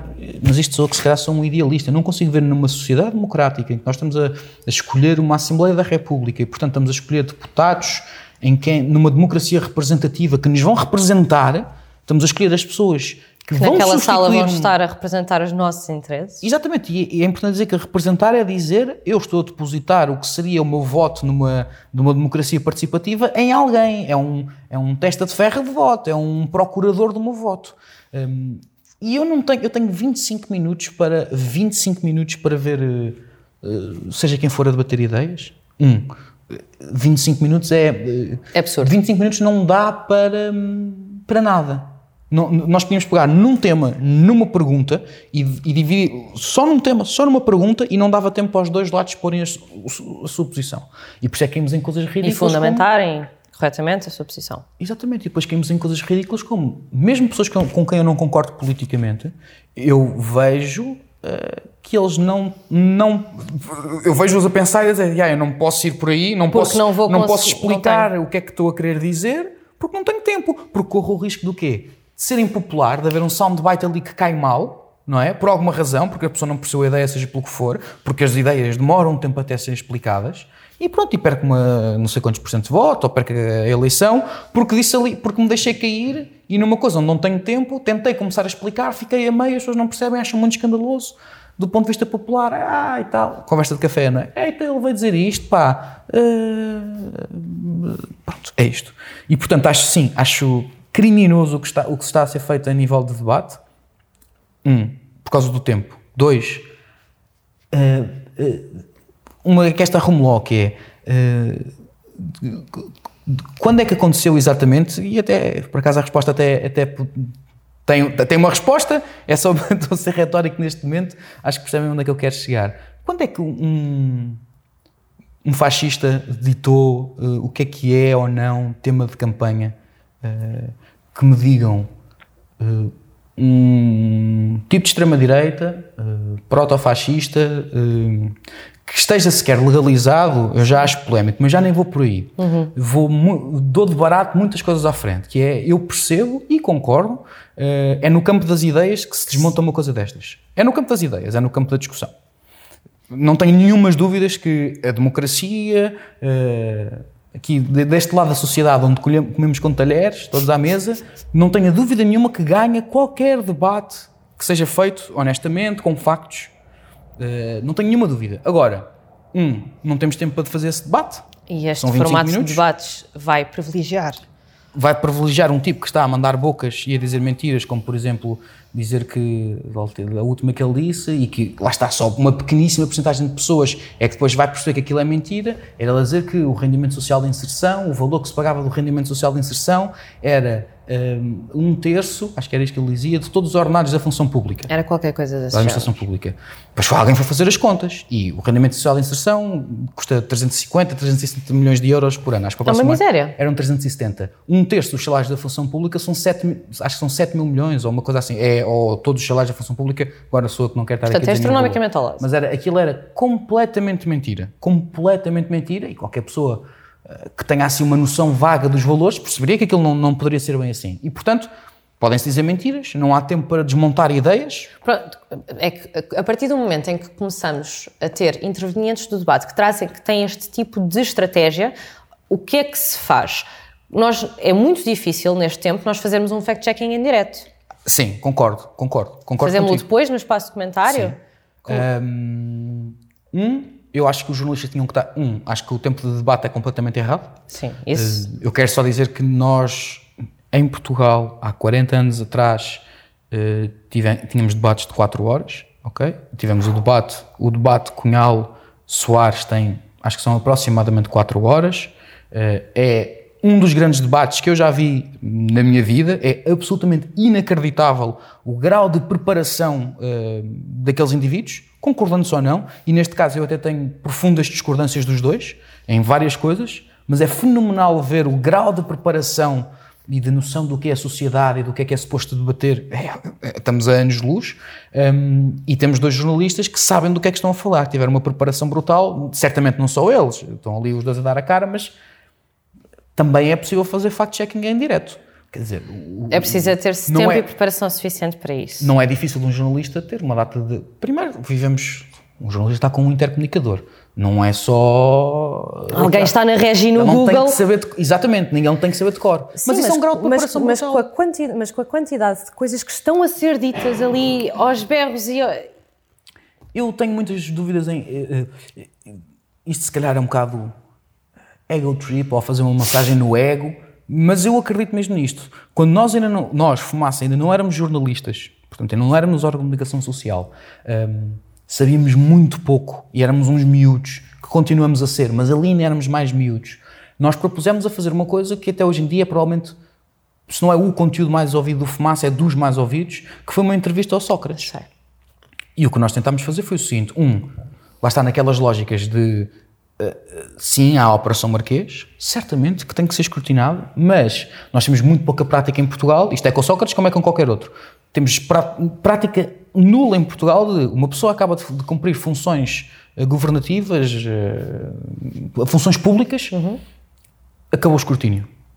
E isto não é possível. Não, numa sociedade democrática não é possível. E o que nós pensámos é, ok, passaram-se na altura, sei lá, dez anos ou o que foi, não sei se eram dez anos, mas passaram-se uns anos da governação deste indivíduo, uh, vamos sentá-lo a uma mesa e questionar decisões que ele tomou e que agora sim nós já sabemos algum, o impacto de algumas delas. Sim. E, portanto, tivemos uma série de temas e estamos a falar com uma pessoa que, à parte de, à parte de matéria criminal, acho que é inegável, estamos a falar de um tipo que tem uma capacidade discursiva, de debate, de contraposição, fora de série. Fora de série. Fora de série, no sentido em que não é, um, não é uma pessoa... Não, ele tem um talento para aquilo de... de oratória. Arremesso, oratória, arremesso político, de saber as coisas, de puxar as coisas à, à, à maneira dele. Isto não é nenhum juízo de valor de, depois do caráter político ou de, da matéria criminal ou não. É uma evidência que acho que qualquer pessoa consegue perceber. E o que nós percebemos foi, ok, nós vamos estar aqui há alguns meses, um, uma equipa inteira que na altura não era o nosso trabalho, éramos uns miúdos, faltamos prepararmos muito, para isto, a preparar uma coisa. E o que aconteceu foi que, uh, eu guardo com carinho este episódio, uh, o que aconteceu foi que a meio da entrevista... Não era o Sócrates que estava por cima da argumentação de factos, eram os dois jornalistas que estavam a fazer a, a, a, as, as, as perguntas. Que na altura era o Ricardo Esteves Ribeiro, que ainda continua a ser jornalista no Fumaça, sim. E era o Tomás Pereira, que já não faz parte do Fumaça, porque entretanto se envolveu na vida, na vida política, é, hoje em dia é dirigente do Livre. Um, e o que aconteceu foi que eles os dois, preparados por uma equipa inteira que tinha feito um trabalho de investigação de meses para se preparar para aquela entrevista, conseguiam rebater o que ele estava a dizer em tempo real. E chega um ponto em que o Sócrates ri e diz hum, gosto muito da arqueologia política que vocês foram fazer. Isto para mim é um elogio. Sim. Para mim é um elogio, porque é exatamente é esse o ponto. É, é o papel do jornalista esse. E, portanto, quando voltamos aos debates, desculpa, para não estamos não, aqui não, a pôr o fio à meada, voltando aos debates, o fact-checking em direto não há de ser cem por cento execuível tudo o que é dito ali, sim, obviamente, mas... Voltamos ao oito ou oitenta. Não há nenhum fact-checking. Nenhum sim, fact-checking. Aquilo que implica, implica tempo, implica dinheiro, que está a ser investido na, na, na preparação dos debates. Exatamente. E depois tens outra coisa, que é, eu tenho visto moderadores a propositadamente puxarem não assuntos. Como, por exemplo, a questão da prisão perpétua. Uh, sim. O tema, o debate entre o Rio e... A uh, Catarina Martins. Catarina Martins, exatamente. Abre com uma, uma pergunta... Propo- uma pergunta da Clara de Sousa, que diz, este é um dos temas do, do, da, da campanha, prisão perpétua. E a pergunta que eu faço é, mas é um dos temas da campanha para quem? E eu até dou de barato uma coisa, que é, ah, nos dias anteriores falou-se muito a isso. Falou? Quem? Vocês! Não foi o que o, que o, que o, que o, que o André Coisinho anda há não sei quanto tempo, a expressão do Bruno Guerra é maravilhosa, do André Coisinho, que anda há uma data de tempo a puxar destes temas uh, que... há século e meio que estão fora da, da, da, da discussão política, isso aí é o papel dele, é exatamente isso que ele faz, é exatamente essa jogada política. Porque carga d'água é que puxamos isso para a campanha como notícia, ah, falou-se o André, o André Coisinho propõe isto e o, o Rio, lá está, muito parvamente, tentou começar a debater aquilo E depois, no debate a seguir, ah, isto já, já é um tema da campanha. Porquê? Porque tem clickbait à mistura. Clickbait no sentido de é um tema popular, é um tema partilhável, é um tema que põe...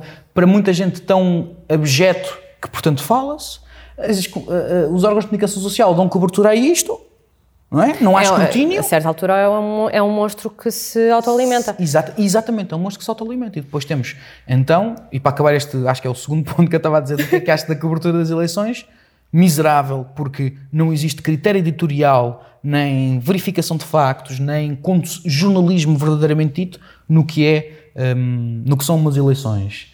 Um, e, e pronto, e depois eu acho, a terceira coisa que eu queria só, não me podia deixar de dar esta boca é, quando é que, é, quando é que foi precisamente aceitável que as, as televisões tenham juntado entre si e dito, sim senhor, há aqui os debates com a... Estou, vou usar agora, mas com a populaça, não é? Uhum. vinte e cinco minutos para cada um, distribuídos por, por, por canais. Mas depois vêm os senhores mais velhos discutir, vêm os senhores que sabem, que é o P S e o P S D. Atenção, não estou a negar, como é óbvio, são os dois maiores partidos da nossa democracia. Sim, mas poderia-se com... dizer que há o critério editorial porque são os dois candidatos a primeiro-ministro, como se nós estivéssemos a votar para o mesmo primeiro-ministro, mas enfim... Mas a pergunta que eu faço é, mesmo que nós digamos, ok, não estamos a votar para o Primeiro-Ministro, estamos a votar para a Assembleia da República e são os dois candidatos a ter maior número de deputados na Assembleia Sim. da República.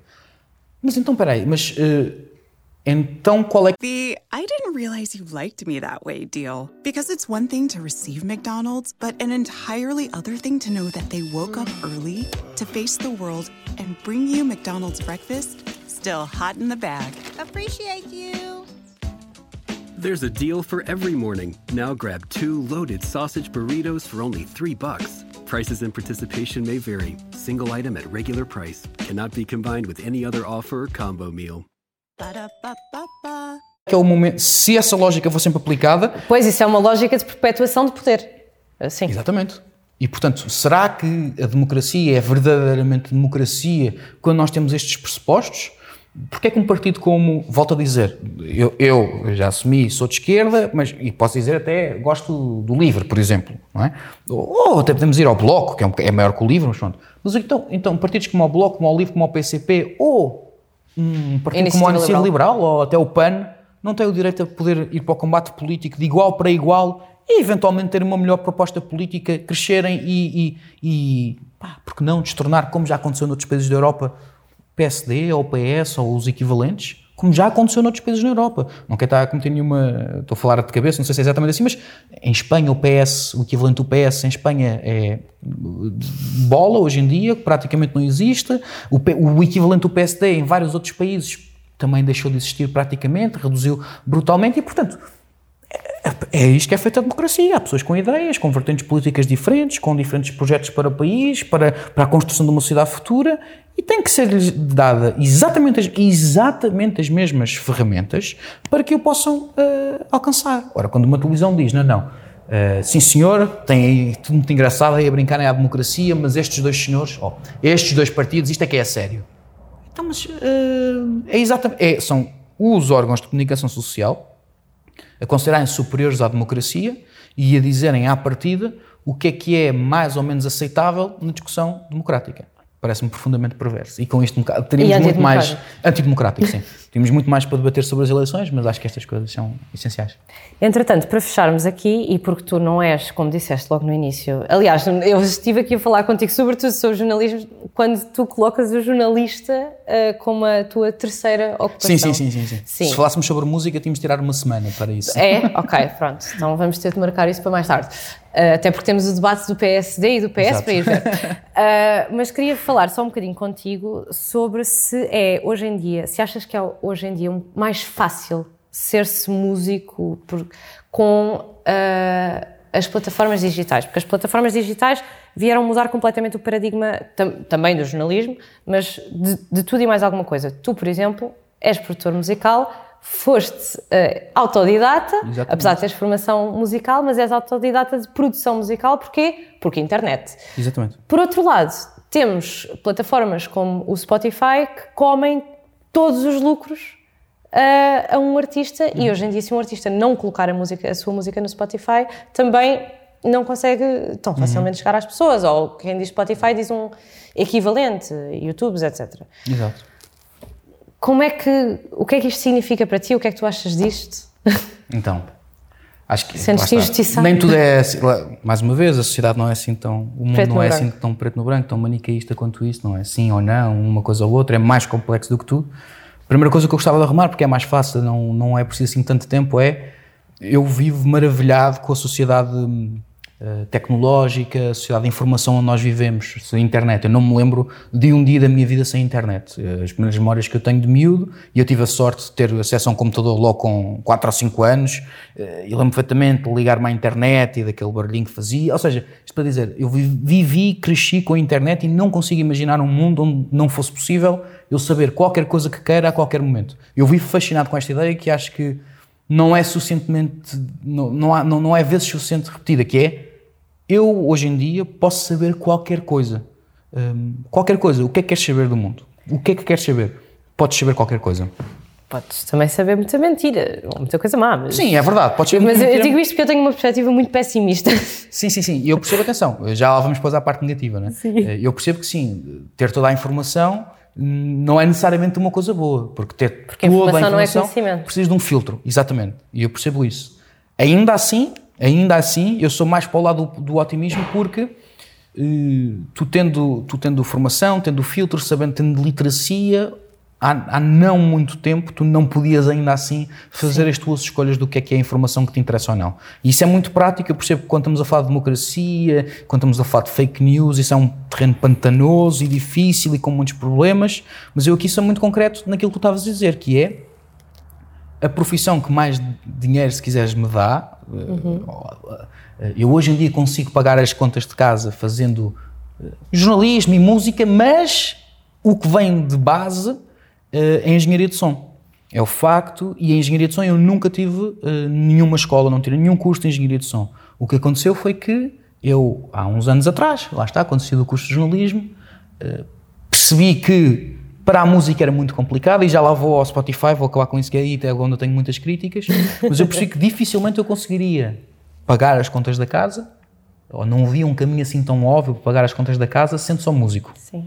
Sabia que é possível, mas lá está, aquele capital inicial que falávamos também no jornalismo, havia ali um, um salto qualquer que me faltava, e eu sabia que, não, que dificilmente era pela música que ele ia acontecer.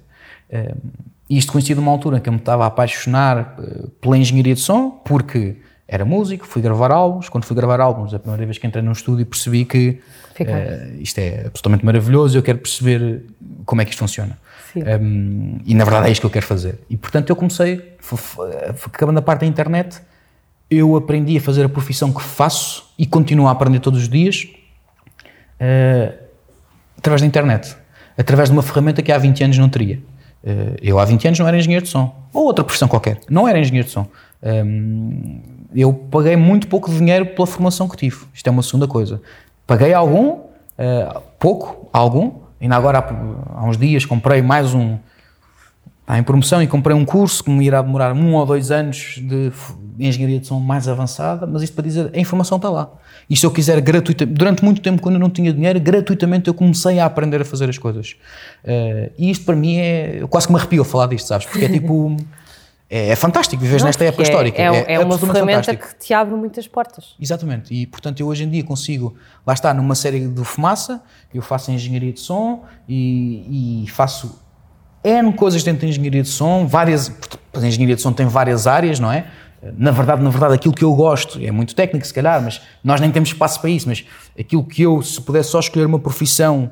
Uh, teria dificuldade porque gosto muito de compor, uh, mas a minha profissão seria claramente misturador, okay. uh, que é uma profissão dentro, não bem da engenharia de som, mas dentro da produção musical. O misturador é um tipo que, depois de estar tudo gravado, depois de estar tudo feito, tem as faixas, não é, num programa, e a única coisa que faz é tomar decisões de, de volumes, de reverbs, de que constrói o cenário o todo, o ambiente sonoro. Todo, e isso é o que eu gosto verdadeiramente de fazer, mas depois faço uma data de coisas, desde... Lá está, de captação, de edição, de... Composição de banda sonora. Composição de banda sonora, grave de álbuns, já, já te tinha elogiado há bocado. Uh, faço sound design, faço foley, faço mistura, faço foley, masterização, adoro. Faço uma data de coisas para fazer o que faço num podcast. Como é que eu aprendi a fazer isto tudo? Internet. E, portanto, arrumei esse assunto aqui só porque para mim é, acho que é muito visível o, o quão incrível é poder, isso poder acontecer. Em relação ao músico, acho que nós vivemos numa era incrível para músicos. Ainda estávamos a falar aqui antes da entrevista, a trocar umas ideias sobre material de música e tal. E sim, nós vivemos numa era, vivemos, pá, numa época fantástica para fazer música, do ponto de vista técnico. A quantidade de ferramentas que existem, mais uma vez de conhecimento, tudo muito mais acessível. Eu poder ir ao YouTube, por exemplo, YouTube, não é? E ver milhares de tipos absolutamente incríveis a fazer coisas que nunca me passaram pela cabeça, inspiram-te, dão-te ideias. É fenomenal esta, não é? Portanto, vivemos numa época de dor para ser músico. As ferramentas estão lá todas, um, mas tem um, tem um lado muito perverso. E esse é que é o ponto em que eu não sei se somos melhor ou piores, porque se nós tivemos durante grande parte do século, dos anos cinquenta para a frente na música, não é? Quando começa a indústria da música a sério, uh, tivemos as editoras a dominar isto. Exatamente. Uh, as editoras decaíram, uh, porque as pessoas deixaram de comprar discos. Um, mas o que acontece hoje em dia é uma coisa mais perversa do que isso, que é novos. E aí tem a ver, mais uma vez, eu tentei retrair-me e não usar muitas vezes esta palavra, acho que é só a segunda vez que vou usar, mas nós vivemos numa sociedade profundamente capitalista e que, portanto, tem aqui uma data de lógicas que têm que ser postas em causa, não só no jornalismo, agora estamos a falar de música, podemos falar de é noutras áreas. Se calhar em, todos, em todas as dimensões sim, sim. da vida humana, se calhar... Se calhar as, Portanto, as editoras futuras. Caíram, deixaram-se de vender discos, um, mas o que aconteceu foi, hoje em dia, uma coisa uh, bastante perversa e que, e que, e que eu tenho, uh, tenho que me controlar sempre para não, para não me irritar, não é? Porque... Acho que, e já, já li bastantes coisas sobre isso, e acho, no outro dia estava a ler outra vez um artigo que, que incidia outra vez sobre essa, reforçava essa ideia, que é, provavelmente o sítio, e eu vou usar novamente aquela palavra que eu, não, que eu estava a tentar evitar, mas que é, numa sociedade capitalista, a indústria da música é provavelmente um, o maior laboratório do que será o capitalismo do futuro, e sempre foi assim, uh. Uh, desde que existe a indústria da música, e, e eu acho essa ideia bastante interessante, porque é exatamente isso que está a acontecer. Há... Desculpa, tens, tu vais ter de me explicar isto sim, em trinta sim. segundos. Sim, sim. É, portanto, o que é sempre dito é que a música enquanto indústria, não é? Enquanto indústria, é sempre um laboratório para experimentar sim, técnicas, mas, mas técnicas de como é que o capitalismo se pode renovar não e é? tornar uma coisa ainda pior. E tornar uma porque... coisa mais avançada. Sim, mais avançada, mais sim. avançada. Aqui é muito óbvio, porque o que acontece, e eu não sei se nós não... Olhando para a música, o que esse artigo, eu estou a falar muito por alto porque também já não me lembro assim tão bem depois da defesa que ele fazia a pormenor, mas a, a, a ideia-chave era, se queremos saber o que é que é o futuro do mercado de trabalho, uhum. uh, olhem para a música e o que é que está a acontecer na exploração da música, e sempre foi assim. Porquê? Porque o que tu tens é, lá está, uma sociedade uh, onde músicos têm imensas ferramentas, podem se educar de mil e uma formas, até se quisermos são muito mais dotados tecnicamente e de conhecimento do que alguma vez foram, uhum. e podem fazer tudo e mais alguma coisa, já não estão dependentes das escolas, e portanto, aqui um pescar de olhos ao que pode vir a ser o futuro, não é? Sim. Se calhar as faculdades, se calhar as, esco- as escolas não é? de, de formação, digamos assim, vão Escola ser obsoletas, porque as pessoas... Acho que vão fazer cada vez mais aquilo que eu fiz e que vai ser banal, que é ah, aprendi a minha profissão na internet, fui ler coisas, formei-me por mim mesmo, e isso vai ser possível. Mas a escola vai precisar de continuar a existir, nem que seja para te dotar do, do quadro mental. Concordo contigo, atenção. Não, para não, não para proponho... depois poderes, face à, à imensidão da internet, conseguires no mínimo dos mínimos selecionar. E... De acordo, percebo, ou seja, isto daria-nos outra discussão enorme sim. sobre o sistema de educação, mas eu falo, quando falo aqui é mais do papel até das universidades, formação sim, superior, sim, sim, é? de sim. formar-te para uma profissão. Sim. Tenho dúvidas que isso vai, vai continuar a existir certamente sempre, mas acho que vai ganhar uma grande preponderância às pessoas que se formam Uh, por si só. Autoridade. É uma coisa que agora ainda continua a ser, já há muito mais gente, mas ainda continua a ser uma coisa relativamente marginal. Uhum. Na música acho que é exatamente o contrário, porque acho que na música o que acontece é que a maior parte dos músicos que tu tens, e se calhar sempre foi um bocado assim, mas hoje então, cada vez mais, formaram-se por si só, têm uma data de ferramentas, nunca precisaram de uma escola, têm uma data de ferramentas uh, para se formarem, são mais formados e mais, tecnicamente mais competentes do que alguma vez foram, fazem milhares de coisas, tocam guitarra, teclados, e sabem de produção, e sabem misturar os plugins e disto, mais alguma coisa e, e, depois... e, e até produzem e até constroem estúdios caseiros e já não precisam de estúdios, já não precisam de editoras, já fazem o marketing, já fazem tudo e mais alguma coisa, mas hum, há aqui um ponto em que isto muda, aparentemente é espetacular, e houve uma altura há vinte anos atrás, epá, a cena indie, isto vai explodir, isto vai ser espetacular, isto vai ser fantástico, mas não vamos precisar de editoras, não vamos precisar de grandes agências, nós fazemos tudo, temos a internet, o marketing é feito por aqui, é... Só que depois existem uns senhores bastante inteligentes, e não são só uns, vamos só focar, para mim, foco-me sempre, e vou dizer Spotify, mas isto aplica-se ao YouTube Music, se quisermos aos Deezers da vida, a exceção seja feita, e mesmo assim tem algumas coisas polémicas, mas pronto, nem vamos entrar por aí, mas exceção seja feita ao, ao Tidal e ao Napster, que pagam decentemente aos músicos, mas pronto. O que acontece com uma coisa como o Spotify? Hum, tem qualquer pessoa, qualquer pessoa que ouça música que não seja músico, quer lá saber das plataformas, quer uma plataforma que lhe dê os conteúdos todos, quer, ouvir, quer pagar um valor e achar que está a contribuir, pronto, a fazer as coisas de forma legal, e está, não é? Eu pago um valor, quero que me dê um serviço e que me dê o catálogo de toda a música disponível no mundo. E há alguém que diz, sim senhor, ouça, está aqui, pagam este X por mês e vocês ouvem a música toda que quiserem, até vos damos playlists de curadoria disto e daquilo. Ainda metemos podcasts. Tudo, podcasts, que agora querem expandir-se para os podcasts, de dominar, e as pessoas dizem, ah, fantástico, já nem precisa não sei quantas aplicações, é tudo na mesma, incrível, eu vou para o Spotify.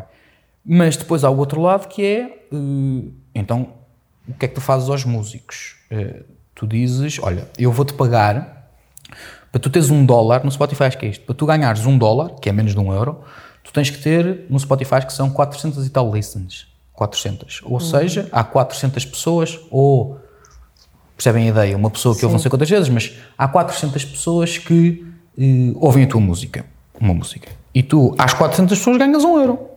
Dou-te um euro, dou-te noventa cêntimos. Um, e, e a pergunta que as pessoas me fazem é, a pergunta que as pessoas fazem é, então, mas porquê é que os músicos aceitam isto? Não, é? não, não aceitem, não vão para lá.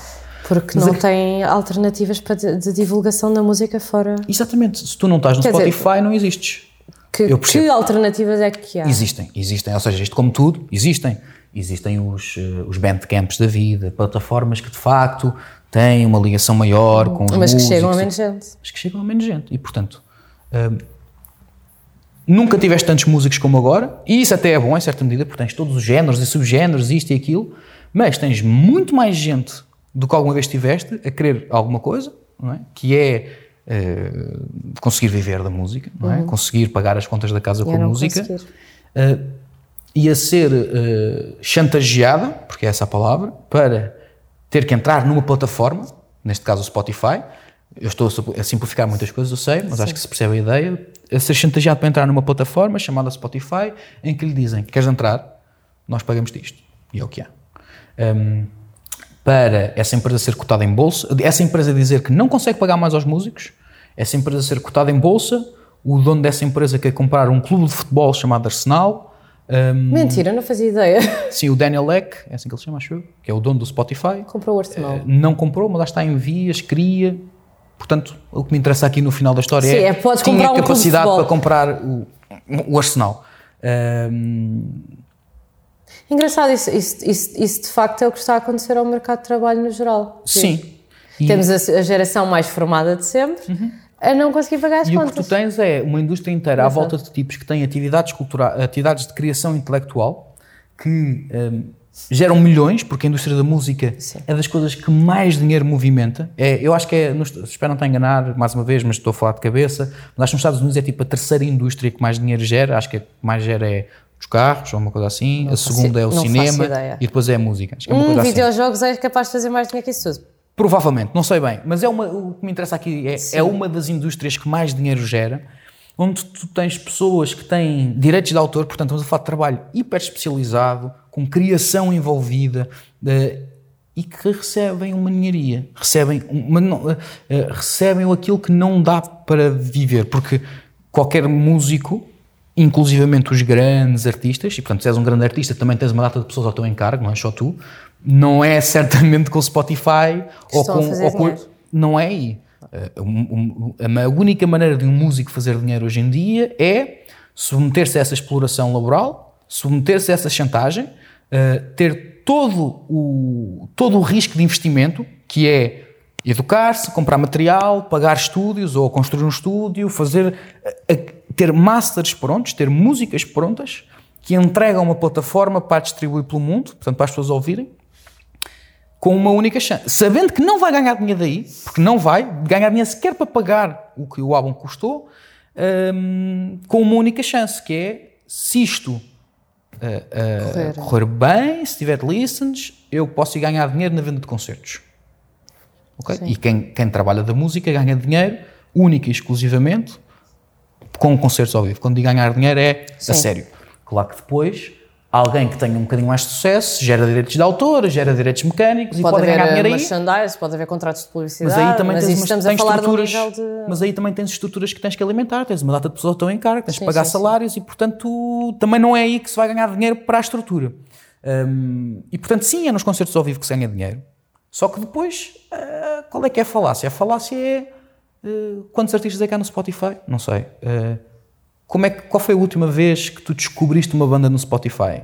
Eu não, eu não uso Spotify, mas eu imagino rapidamente como é que descobriria uma banda, que é o feedback que me transmitem.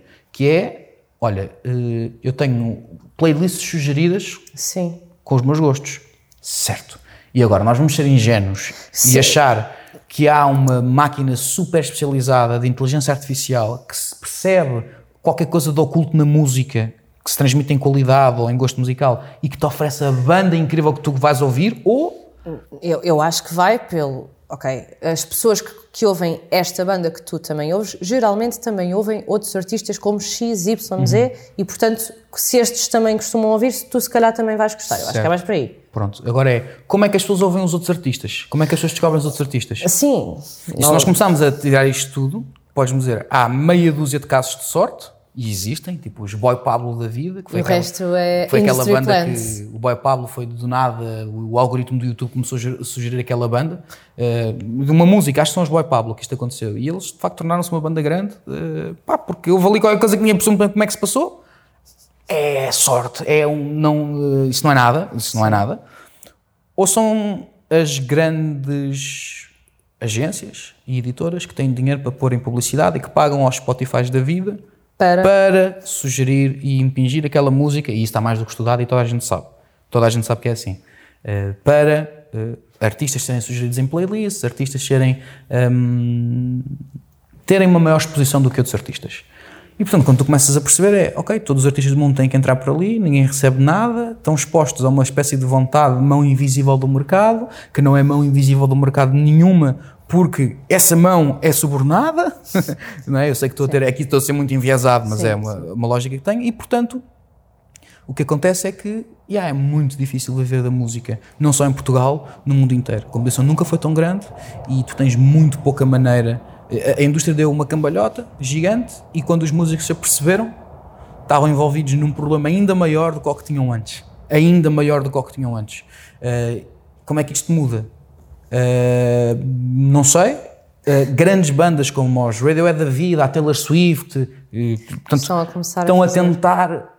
e não conseguem, é a minha opinião, mas estão a tentar dar a volta a isto, estão a tentar fazer eles estarem na proa de fazerem chantagem com estas plataformas. Uhum. Uh, os Jack Whites e o Jay-Z criaram o Tidal. Tidal e tal, mas a verdade estamos aqui num embróglio que ninguém sabe muito bem como resolver, principalmente porque a maior parte das pessoas, isto que sempre que eu tenho conversas sobre música com um monte de gente é, está bem, mas as pessoas só querem pagar dez euros por mês para terem, é para ouvirem música e não estar a fazer pirataria. Pois. Uh, Porque isso também foi a grande mentira que nos deram, é que é, quem é, a música ia acabar por causa da pirataria. Sim, claro. Não, até porque está mais do que estudado, quem, comete, quem faz pirataria são as pessoas que mais dinheiro gastam em cultura, normalmente.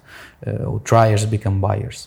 Uh, e, portanto, sim, estamos só falando e também não quero alongar, que já me alonguei, eu sei, mas uh, sim, estamos entregues à bexarada nesse aspecto. A música nesse, deste prisma nunca foi tão difícil ser músico, ser no sentido de ganhares um ordenado legítimo, sim, que te paga as contas, sobreviver digno só. E conseguires sobreviver só da música. Tens que ser outra coisa, engenheiro de som, jornalista, seja o que for, mas não dá só da música.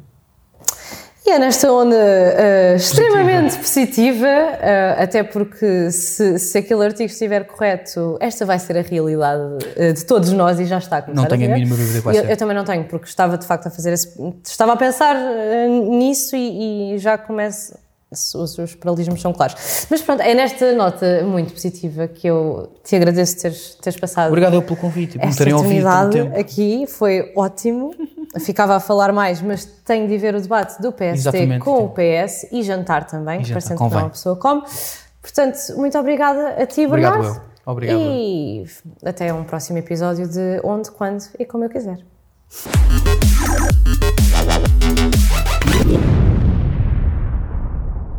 The I didn't realize you liked me that way deal. Because it's one thing to receive McDonald's, but an entirely other thing to know that they woke up early to face the world and bring you McDonald's breakfast still hot in the bag. Appreciate you.